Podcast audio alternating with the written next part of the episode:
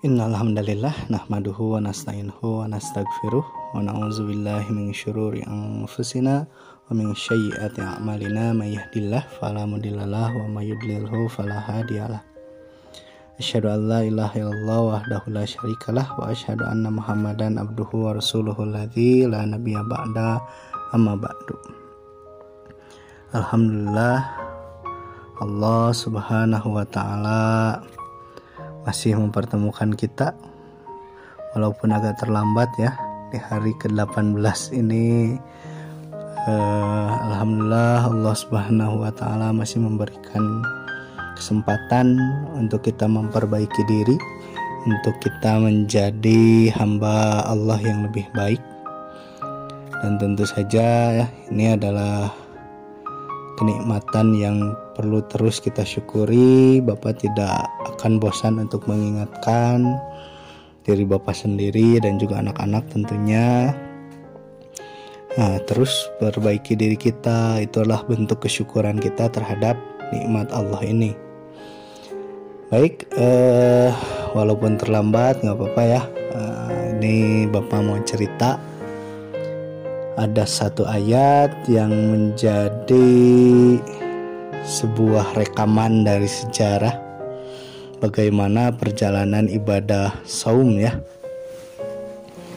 Jadi kalau anak-anak sekarang melaksanakan ibadah saum itu seperti hari ini ya, seperti sekarang kita makan sahur ya, seperti biasa maghrib kita berbuka, malam itu kita bisa santai-santai, bisa istirahat, bisa makan-makan. Ya, seperti selayaknya yang kita lakukan selama Ramadan ini ya. Nah, tapi anak-anak apakah anak-anak pernah tahu, pernah dengar, pernah baca bahwa saum atau puasa yang diwajibkan dulu kepada para sahabat Nabi itu tidak seperti sekarang. Pernah tidak seperti sekarang ya. Baik, ini sebetulnya kisah ini terkandung di dalam Quran surat Al-Baqarah ayat 187. Tapi kisahnya belum sampai di sana ya. Saum Ramadan ini dalam sejarahnya memang tidak hanya diwajibkan untuk kita saja ya. Bapak udah sebutkan di pertemuan yang sebelumnya di, di video podcast yang sebelumnya bahwa umat-umat sebelum kita sama melaksanakan ibadah saum juga bahkan saum Ramadan juga ya. Ada yang sudah melaksanakan seperti itu. Jadi secara syariat ini tidak khusus untuk umatnya Nabi Muhammad. Syariat ini Wajibkan pula kepada umat-umat sebelumnya, namun dengan rincian praktek yang sedikit berlainan, seperti yang dijelaskan di surat Al-Maidah ayat 48. Apa bunyinya, bagaimana isinya, bagaimana e, pelaksanaannya, silahkan anak-anak yang penasaran boleh langsung cek surat Al-Maidah ayat 48-nya. Tapi sejak zaman Nabi Nuh, eh, puasa dilaksanakan tiga hari setiap pertengahan bulan Hijriah Nah, dalam sejarah syariat umat Islam sendiri, nah, saum Ramadan ini, kewajiban saum ini pernah mengalami tiga tahapan. Jadi pengwajiban saum saum ini ada tiga tahapan ya kalau melihat sejarahnya. Nah, ketika Rasul baru tiba di Madinah, Allah mewajibkan puasa tiga hari setiap pertengahan bulan Hijriah. Jadi setiap pertengahan bulan yang kita sekarang biasa istilahkan dengan saum ayyamul bid ya, setiap pertengahan bulan Hijriah bukan bulan uh, Masehi ya, bulan Hijriah. Jadi bulan uh, Syawal tiga hari di pertengahan tanggal 13, 14, 15 dan terus seperti itu sepanjang tahunnya. Ditambah lagi kewajiban puasa di hari Ashura yaitu tanggal 10 Zulhijjah. Nah, inilah tahap pertama ibadah puasa yang dilaksanakan oleh umat Islam oleh Nabi Muhammad dan juga para sahabatnya. Nah, kemudian Allah menurunkan Al-Baqarah ayat 183 184 Nah, maka barang siapa yang ingin berpuasa, maka ia berpuasa. Namun bagi mereka yang tidak ingin berpuasa, maka ia mesti memberi makan orang miskin sebagai gantinya. Meskipun berpuasa masih lebih utama dibanding memberi makan orang miskin. Nah, jadi tahapan pertama sudah mulai berubah. Nah, uh, sudah ada syariat yang Allah ajarkan kepada umat Nabi Muhammad melalui ayat 183 dan 184. Bagaimana bunyi ayatnya? 183 184 itu ayat yang sering dibacakan oleh eh, guru-guru uh, kita ya.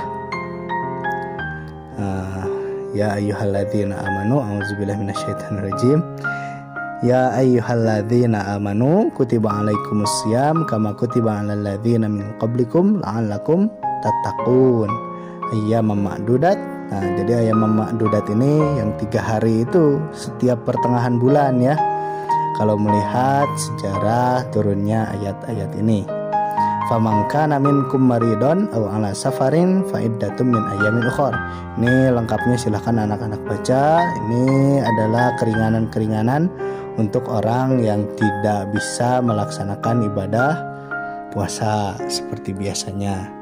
Ya, jadi intinya ayat 183 184 ini masih berbicara tentang ibadah puasa yang tiga hari setiap pertengahan bulan. Tapi kalau misalnya ada perketerangan lain ada penjelasan lain silahkan. Itu juga uh, mungkin uh, apa mungkin benar ya. Tapi kalau dari apa yang bapak baca bapak uh, simpulkan ya maknanya menjadi seperti ini. Jadi itu tahapan pertama. Kemudian Allah menurunkan Al-Baqarah 185. Dengan ini Allah mewajibkan puasa di bulan Ramadan selama satu bulan penuh untuk mukmin yang sehat dan memberi keringanan bagi yang sakit dan bepergian serta ditetapkan memberi makan orang miskin bagi mereka yang tidak kuat lagi berpuasa. Jadi ini syariat tentang kodok ya mengkodok puasa itu kapan ya kalau sakit sakitnya tidak berkepanjangan bukan sakit yang harus terus menerus minum obat itu kodok. Atau misalnya ya karena sedang bepergian eh, kemudian capek pusing akhirnya kita berbuka. Nah itu adalah eh, nanti digantinya dengan kodok. Tapi kalau misalnya sudah tua renta ya, sudah repot, sudah nggak akan kuat puasa, atau dia sakit tapi sakitnya menahun yang lama, tuh, yang harus terus minum obat nggak bisa enggak, nah berarti dia bisa menggantinya dengan fidyah yaitu memberi makan orang miskin. Nah, tetapi memang nah, syariat Ramadan pada bul uh, syariat saum di bulan Ramadan di tahap kedua ini ya. Ini cukup unik. Karena pada mulanya para sahabat ini orang-orang yang berpuasa ini masih boleh makan minum ataupun ya melakukan ibadah suami istri ya. Itu masih bisa dilakukan jika mereka belum tidur di hari tersebut.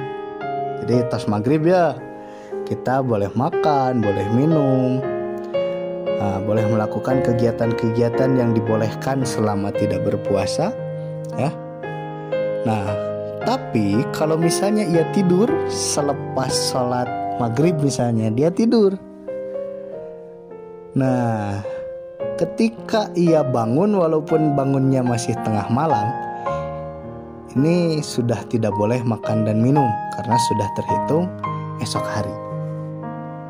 Ini tahap kedua dari sejarah eh, pensyariatan ibadah saum ya, ibadah puasa untuk umat Islam. Tapi Bapak nggak cerita sampai habis ya, itu sebetulnya masih ada tahap yang ketiga. Tahap ketiga Bapak simpan untuk besok ya. Mudah-mudahan Allah Subhanahu wa taala memberikan kesempatan anak-anak semakin penasaran dan ingin mendengarkan uh, dan menyimak video berikutnya. Itu dulu yang Bapak bisa ceritakan di hari ini ya, hari ke-18, saum ke-18. Ini adalah satu hal yang sangat luar biasa ya, sudah hampir hari eh, 10 hari kedua ya, sudah hampir habis. Dan 10 hari terakhir itu berarti kita sudah masuk kepada uh, fase yang sangat serius dari ibadah Ramadan kita sudah semakin diseriuskan. Kalau Rasul di 10 malam terakhir itu sudah menghidupkan uh, malam-malamnya tidak lagi tidur di malam hari. Kemudian beliau juga membangunkan keluarga istri-istrinya. Nah, itu yang dilakukan oleh Rasul di 10 malam terakhir. Nah, tapi kalau anak-anak nggak usah terlalu memaksakan ya untuk sebagai latihan ya kita setelah taraweh baca dulu Quran itu juga sudah cukup ya itu sudah sama dengan uh, bangun se semalam suntuk ya. Bertaraweh itu kan sangat luar biasa. Kita menyambung tarawih dengan tarawih sholat berjamaah dengan sholat berjamaah. Misalnya kita sholat jamaah isya di masjid kemudian sholat subuhnya juga berjamaah di masjid. Itu kan sudah seperti sholat semalam suntuk ya. Jadi masih bisa masih boleh masih bisa mendapatkan uh, mengharapkan keutamaan Lailatul Qadar. Nah, oke okay, itu dulu. Uh, mudah-mudahan besok kita berjumpa kembali. Uh, mohon maaf kalau ada suara-suara yang sedikit masuk ya. Semoga tidak mengganggu kehusuan anak-anak. Kita sambung part 2 nya insya Allah besok hari. Kita lanjutkan bagaimana sebetulnya ibadah saum ini pernah mengalami beberapa fase dalam Islam ya. Oke gitu saja. Terima kasih. Assalamualaikum warahmatullahi wabarakatuh. Semoga Allah Subhanahu wa taala mempertemukan kita kembali dalam keadaan yang sehat walafiat ya. Nah, salam nangke diulang deh. Hilap babat dengan doa ya. Kita tutup dengan doa Rabbana hablana min azwajina wa dzurriyyatina qurrata ayun waj'alna lil muttaqina imama. Rabbana atina fid dunya hasanah wa fil akhirati hasanah wa qina adzabannar aqulu qawli hadza wastaghfirullah li wa lakum. Wassalamualaikum warahmatullahi wabarakatuh